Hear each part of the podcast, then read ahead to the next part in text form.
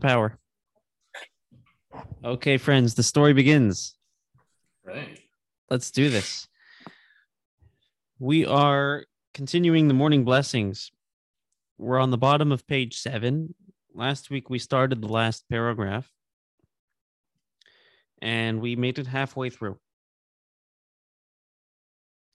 Let's read through the first half just to quickly recap what we've read last time. We won't go through all the insights and then we'll discuss the second half today. We'll start from and may it be your will. You see it? Bottom of page seven. And may it be your will, Lord our God, and God of our fathers, to accustom us to study your Torah and to make us cleave to your commandments. Do not bring us into sin, nor into transgression or iniquity, nor into temptation or scorn. And may the evil inclination not have mastery over us. Keep us far from an evil person and an evil companion. Okay, so that's where we got up to thus far.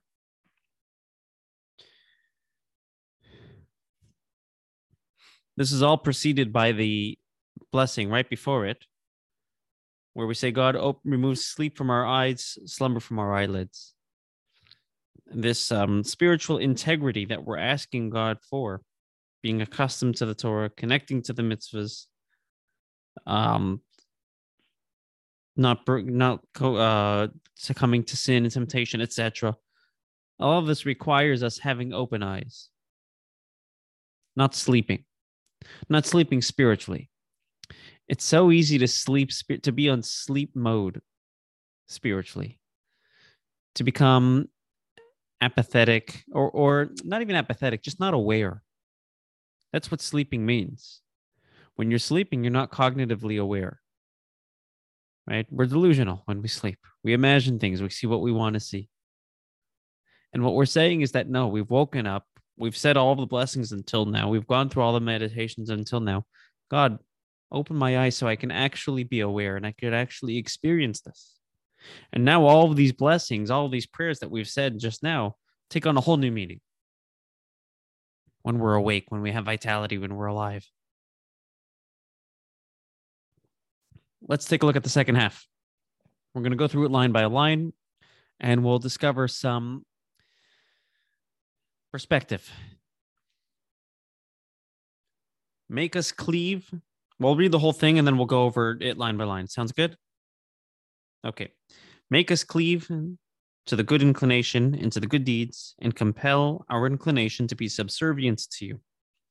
Grant us this day and every day grace, kindness, and mercy in your eyes and in the eyes of all those who behold us, and bestow bountiful kindness upon us. Blessed are you, Lord, who bestows bountiful kindness upon his people, Israel. Okay, let's go back to the middle. May make us cleave to the good inclination. Right? Let's look at the Hebrew. The Hebrew is one, two, three, four, five lines down from that paragraph. It's the end of the line. Kenu, let us cleave. The Yetzer Tov, to the Yetzer Tov, let us cleave to the good inclination.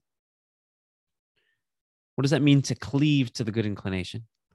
Let us not only um, be influenced by the good uh, inclination, it's something we cleave to, it's something we're comfortable with. Something we yearn to be. Yes, something we yearn to be. In other words, I like how you said that. I'll tell you why going back to our, our Tanya knowledge, the definition of a tzaddik, a rasha, the opposite extreme, the Beinoni. The most basic definition that is consistent with our Tanya knowledge is what the Talmud says.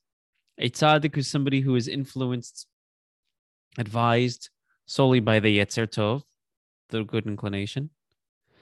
The Rasha is influenced by the evil inclination right? And uh, essentially, the Rasha is not a bad person per se, per se but somebody who doesn't have self control.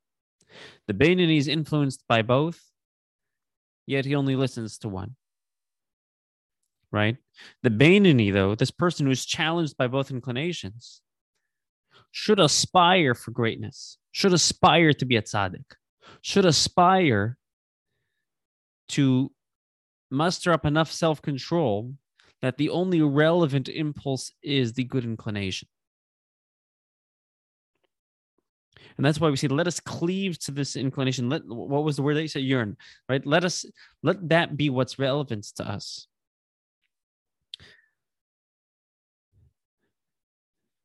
We the the Tanya begins quoting a line from the Talmud that says, Before a person is born, an oath is administered to them.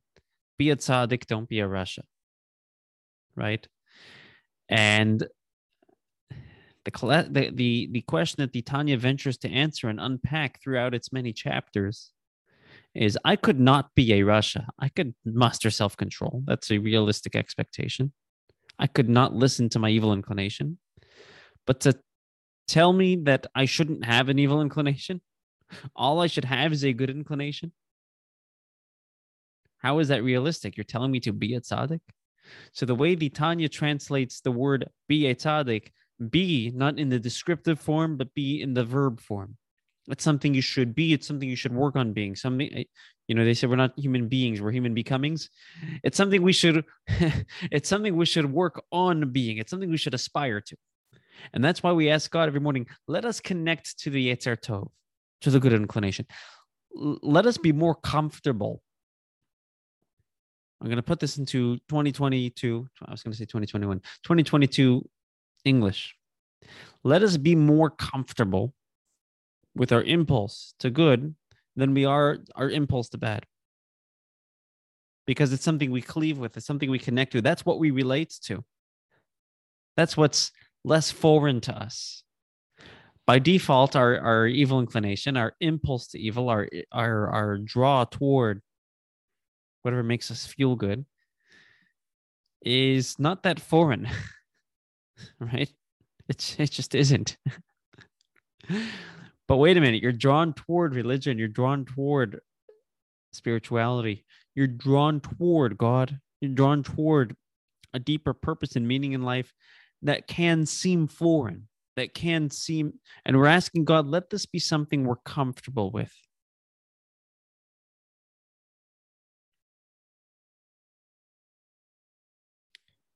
Okay, let's take a look at the next line.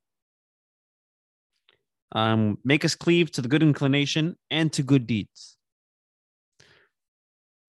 Essentially, God, let us not only be passionate about doing good because we are comfortable with it, we're comfortable with doing good, we're comfortable with a good inclination. That's our um, more comfortable impulse. Hopefully, the evil impulse is a little bit more foreign, but let us actually do good. let us not only be passionate about doing good, let us actually do good. The bottom line is action. Action really is the bottom line.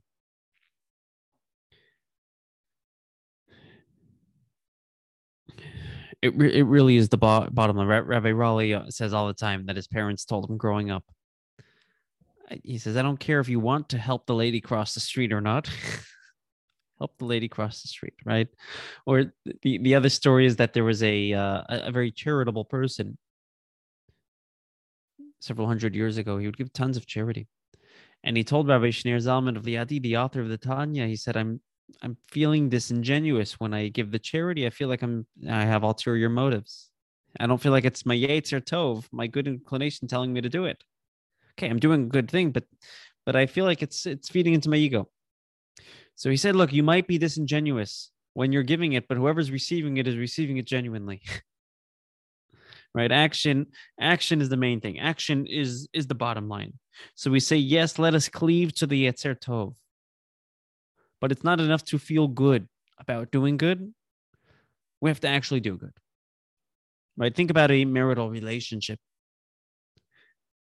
It's not enough to love your spouse you have to actually show that you love your spouse yeah, you got to take out the garbage. You got to, or, or whatever it is. Action, you know, action. I know it's it's cliche, but action speaks louder than words. Okay, let's take it to the next level. Let's take it to the next step. Um, and compel. You guys see it? And compel our inclination to be subservient to you. So let us cleave to the good inclination cleave to good deeds, and then compel our inclination to be subservient to you. which means sometimes we feel that our service to God internally, our service to Judaism, our relationship with Judaism, sometimes it feels like it's an uphill battle where I'm just forcing, I don't know, do I really want this? I'm pushing myself because I know it's the right thing, but do I really want it? And we're asking God, I want to get to a point where I don't force myself. I don't have to, but I get to. So take a look at the Shema. Uh, you know, what? we have our siddurs here. Why don't we just look at it? Let's open up. Let's open up to the Shema. It's on page 42. There's a lot to talk about to uh, when it comes to the Shema, and we're going to get there one day. But until then, I'm going to reference the Hebrew side because for for what we need right now, the English won't do justice. Although you can look at the English if you want. Page 42, the middle of the page, where we say Shema Yisrael, Hear, O Israel, the Lord is our God, the Lord is one. That's a meditation. When we say hear, we don't just mean, you know, there's listening and there's hearing, you know, the there, there's selective hearing and there's there's paying attention. That's really what Shema means. Apparently in sign language, when they say Shema, they use the sign for pay attention because they can't actually hear when they're using sign language, which is, I thought was interesting because that's essentially what the Shema means. It means Yisrael, the Jew, my internal soul, pay attention. The Lord is our God. He's a personal God. He's one. That's a meditation. Blessed be the name of the glory of his kingdom forever and ever. He's not only one God, he's our king. What happens after you meditate on that? You should develop feelings for God, and that's the vi'ahafta right afterwards. As soon as you think about God, you feel him. That's why we say aha. I'm going to read it in the Hebrew. The, the first paragraph, of ahafta es Hashem elokecha, love the Lord your God. And how should you love him? Bechol avavecha, with all of your heart. Now, grammatically, levavacha means your heart. It should say libcha. Levavacha with two bets in the middle implies two hearts, implies plural. It should say singular, Good right? and the evil. Exactly. The Talmud says, well, it's actually referring to both hearts with which we need to love God. We need to love God with our good inclination, which that part's easy, right? Our divine soul already loves God. It's it's he gets it.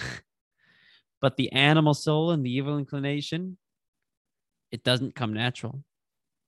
And the point in, of davening, the point of all of this is to train ourselves that our evil inclination should love God, which means in English, our drive. You know, the, the reason why we call it an animal soul, you can train an animal. And if you train the animal properly, you're not going to have to fight it. You're not going to get resistance. You're going to get to ride it. And what happens when you ride the animal? You get to where you need to go with much more uh, quicker, right? When we we could look at the animal soul as raw energy that's mischanneled. If we learn to channel it properly, then we can use that passion for us rather than to have rather than having to fight that passion, rather than the passion of being against us. Which means, in simple English, we can get to ourselves to a point in our relationship with God, in our relationship with Judaism, where I don't have to put on tefillin. I don't have to go to shul. I don't have to study Torah. I don't have to keep kosher. I get to do all of this. I want to do it. And it's not just because I'm inspired and I, my soul gets it. Our look back over here, we say compel our inclination to be subservient to you. Our inclination has been compelled, our, our, our inclination has been totally um, transformed. We can get ourselves to that point. Are we ever going to be perfect? Are we going to be a tzaddik? Probably not. But can we get to that in to that point in certain areas? Certainly. There's a saying from Rabbi Shalom Dovber of Lubavitch. I think he was the one. He was the one who said it. After Yom Kippur, Picture the inspiration you've received on Yom Kippur, right? The, the internal fight you've had on Yom Kippur. And afterwards, the day afterwards, he says, Now our service to God begins. Okay, on Yom Kippur, you had to. After Yom Kippur, we can get ourselves to a point where we get to. John. So it says compel our inclination. Is the reason it says only inclination and not good or evil inclination is because it, it's referring to both?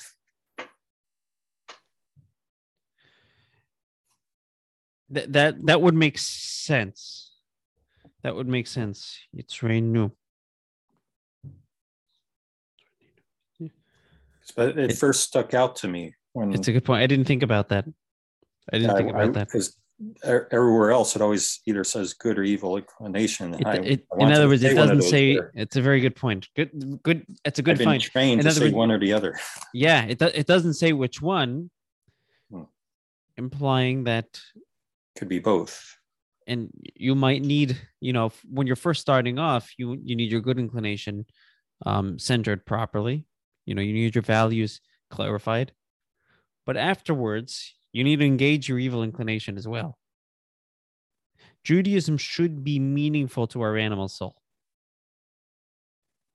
Now, it's a balance. On the one hand, you don't want to distort Judaism, then it's not Judaism anymore. In other words, God gave us a Torah. God gave us, we have a relationship with God, a very unique relationship with God. On the one hand,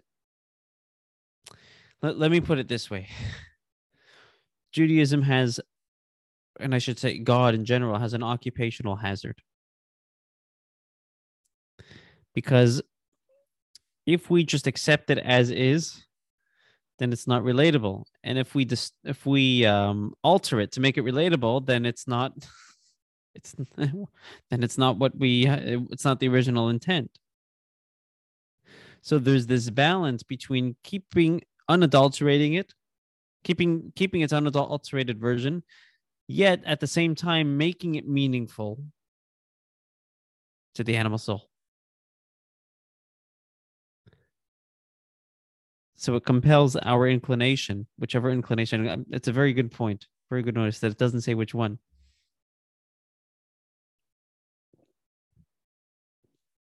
That's why, by the way, to take a look in this week's Torah portion. This week's Torah portion we haven't read it yet. It's going to take place on Friday, the Friday's portion. The event of Mount Sinai, the giving of the Torah, God conveying the Ten Commandments. This takes place two places in the Torah. It takes place in this week's Torah portion. It takes place later on in Deuteronomy. The Ten Commandments are repeated twice in the Torah. There are differences, minor differences. I shouldn't say minor because, but there are differences, variations between the two texts. But the most fundamental of differences, why are they repeated twice? The first is God conveying it to the Jewish people. The second is Moses repeating it. And there's these both ends of the relationship. On the one hand, there's what the God's original intent is, unadulterated. On the other hand, there's Moses conveying it. There's how a human being relates to it.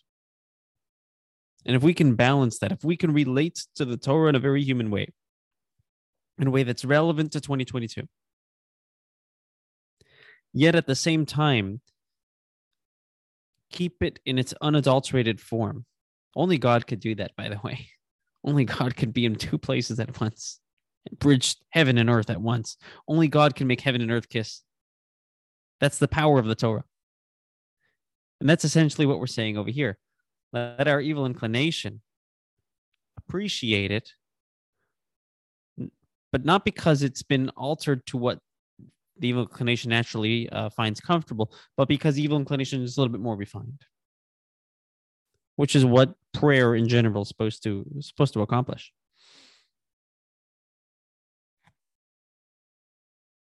Make sense? Any thoughts, comments? So the word the word compel. Are we saying we can't do it by ourselves? We need you to light the match to start the fire, or are we saying uh, just give me all the faculties that I would normally have, and I will light the match myself to to uh, start the fire?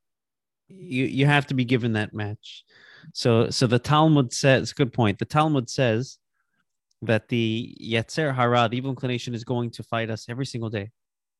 And were it not for God's assistance, we never would be able to prevail. We can only succeed with God's assistance. Yet, when God assists, the assistance, as it says in Tanya, is referring to the soul's inspiration. The soul gets it. But it's only going to help if we get it, if we choose to actually internalize that. Because on the one hand, God is going to help us. On the other hand, we have free choice. Here's the match. Are you going to strike it or not? Right? You know what's right in your heart of hearts because your soul gets it. Am I going to choose to internalize that or not?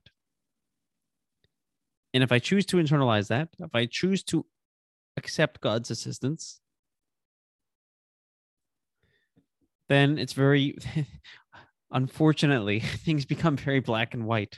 I say unfortunately facetiously but things become very black and white. Is it right or is it wrong? Is it godly? Is it not godly if it's godly i can do this and i have the strength to do it. It seems like the evil inclin- inclination is like magnesium. It just bursts into flame by itself. And uh, it's much easier to get get the flame going and and we actually have to make a decision to make the other flame start. Yeah, it yeah, hundred percent, hundred percent. And you know what the key to all of this is?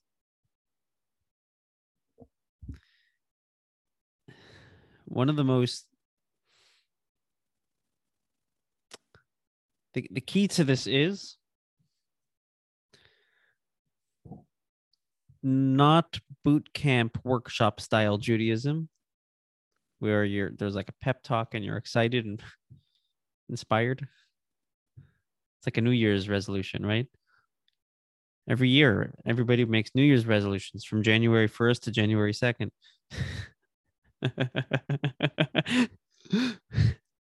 so what, what what's the key to all of this? It's not inspiration. Inspiration is good. Inspiration is uh, you know you get that spark going. But the key is consistency. And consistency is is actually fundamental to judaism take a look at back in the text in the english it's five lines from the bottom the line ends with grant us so we're back on page seven yeah, still back on page seven. Yeah, sorry about that. Yeah. Grant us this day and every day. Let's take a look at the Hebrew. Hebrew is also four lines from the bottom, the last word of the line. Utnenu hayom ubechol yom. Give to us today and every day. Now, I know that's taken out of context a little bit, but, but bear with me here we want to take this with us, not just today because we're inspired and we're at a good class or it was a nice Yom Kippur or, or whatever it was. We want this to be something that we do every day, a lifestyle. So here's the here's the, the fascinating midrash. Midrash is fascinating on two levels. Number one, the midrash itself, as you'll soon see, is fascinating. But number two, it's a very unusual midrash because nobody knows where it is. If you look in all of the midrashim, you won't find this. There's an old book written called the Ein Yaakov, which is a collection of all the stories from the Talmud. And in its introduction, it quotes this midrash. So apparently, he had this version of the midrash, but where's that midrash oh. actually found? It's unknown. But but anyways, that's just parenthetical. So here's what the Midrash says there was a debate. The rabbis were having a discussion. Which verse in the Torah encapsulates the essence of Judaism? Conveys what Judaism is all about. If you had to pick one verse in the entire Torah, and this verse is the whole, this verse is what Judaism is. So one of them says, this. "Okay, you know this one, right? This is this is one of my favorite things. Just I, it's it's so odd, but yes, yes. So one of them, they say the Shema, right? Hear, O Israel, the Lord is our God, the Lord is one, right? One God, monotheism. Abraham started, uh, uh, Judaism starting from Abraham was founded on monotheism, when Abraham discovering God. The Shema is the first prayer a Jew learns. It's the last prayer a Jew says on his deathbed. It's fundamental to Judaism. Okay. The second one says, love your fellow, right? The rest is commentary. And if you love God, then you'll love your fellow, and that's the whole Torah.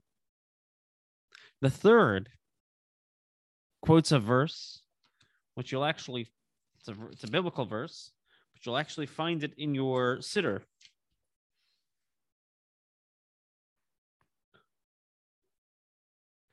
Um, on page 18. Take a look on page 18.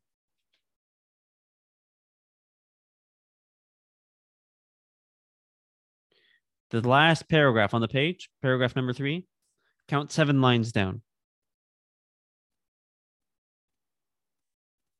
It's in the middle of, of the uh the middle of the of the line. Right can I, can I, Do you see it? Can I guess to see if I'm right?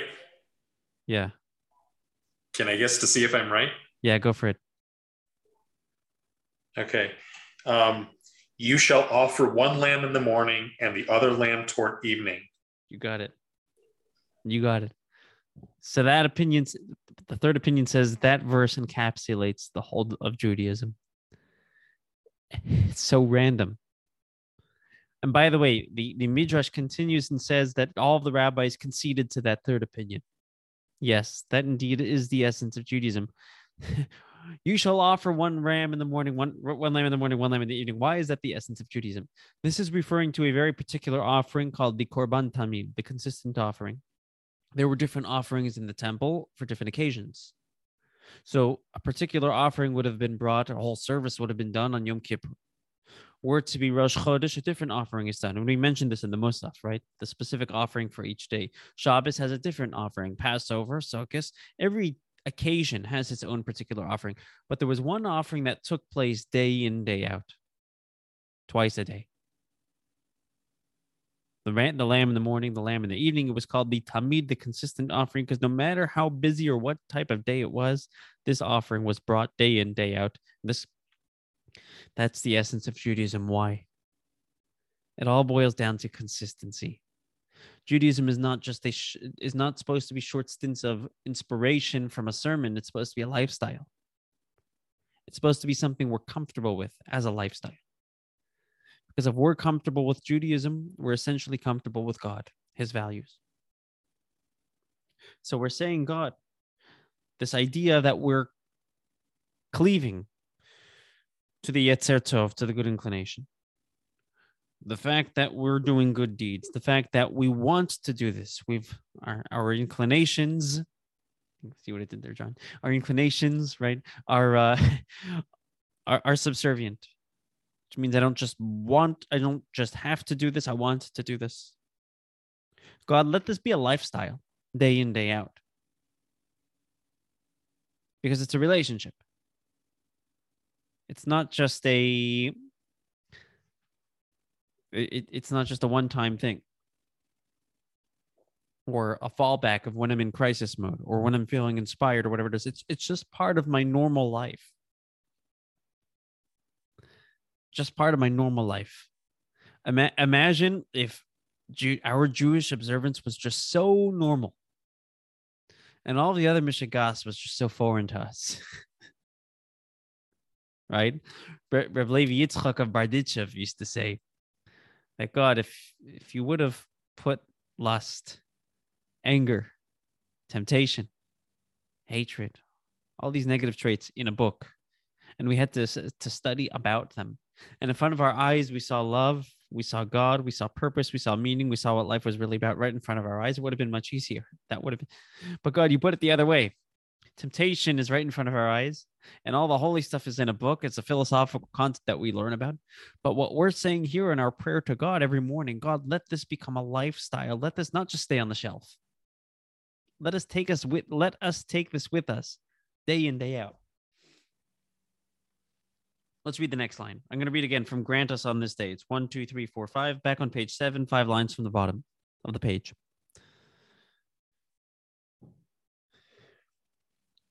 Grant us this day and every day uh, grace, kindness, and mercy.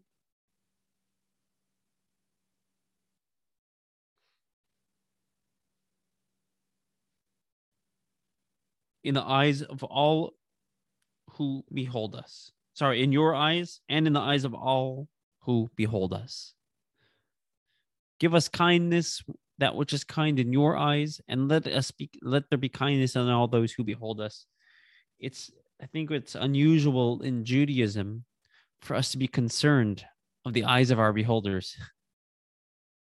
I was just thinking the same thing. Well, like, why is that? Why is that part of this? It's it's a funny thing. Since when do we care about what other people think? Now, by by by nature, by nature, don't get me wrong.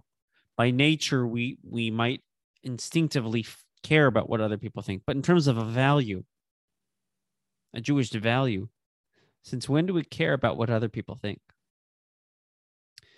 You know, I, I suppose this could be, um, you know, go along the lines of like, we, the Jewish people, are supposed to be a light, a lamplighter to the nations, right? And so we should care about how others are perceiving what we say, what we do, how we act, uh, because we're supposed to be putting forth towards all, all this goodness for the world. Spot on, spot on, spot on. In other words, all these prayers that we're asking that our Yetzer Tov is what becomes comfortable doing all these good deeds. And we're an engaged, comfortable Jew. We're comfortable with ourselves as a Jew, which is a beautiful thing. Totally comfortable with my Judaism. That's essentially what we're praying for. Now we're saying, God, let other people be comfortable with our Judaism as well. Because we're supposed to be an example.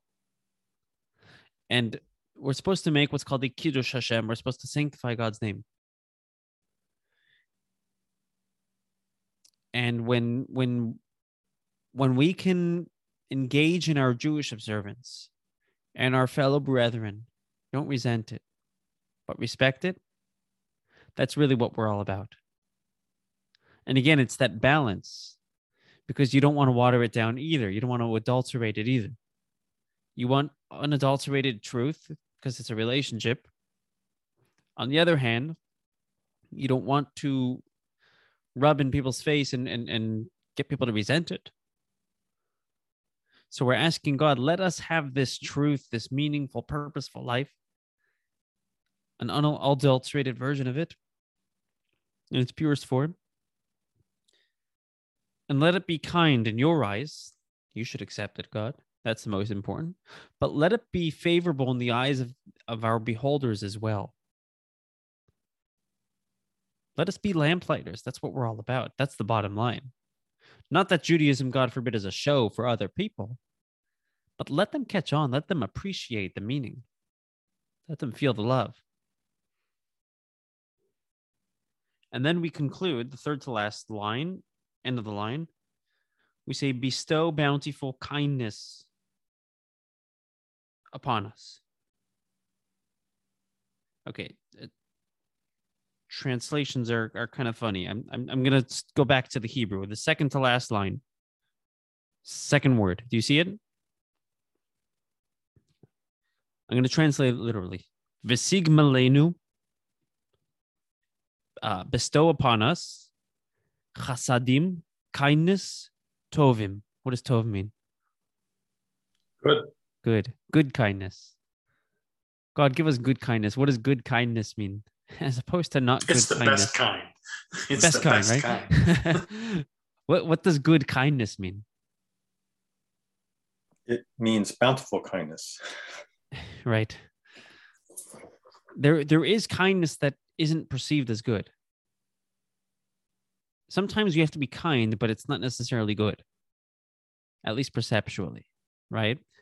Sometimes you have to discipline your child. And when you discipline your child, when it's warranted, you're being very kind to them. When you say no to your child because they're going to do something that's harmful or destructive, you're being kind to them. You're teaching them structure. Teaching them that there's right. You're teaching them that there's wrong. You're teaching them that there's appropriate and inappropriate. You're being kind. But is that good? Is it comfortable? Is it appreciated? right? In other words, God can be honest with us or he could be nice to us. And sometimes if things are aligned, him being honest is, is also perceived as nice to us. We want the kindness that he's going to give us uh, to be something that is good, that we perceive as good. That's why we, you know, in Rosh Hashanah, we wish, wish each other a happy and sweet new year, right? Or a good, when in Hebrew, we say in English happy, but again, let's stick to the translation, that the original Hebrew, Shana Tova, a good year and a sweet year. Sometimes what's good isn't sweet, is isn't it, you know there's things that are kind you know sometimes you need tough love and we're asking that god give us love but we don't want it to be tough love. We want it to be we want to be able to appreciate it on our own human level in our own human way.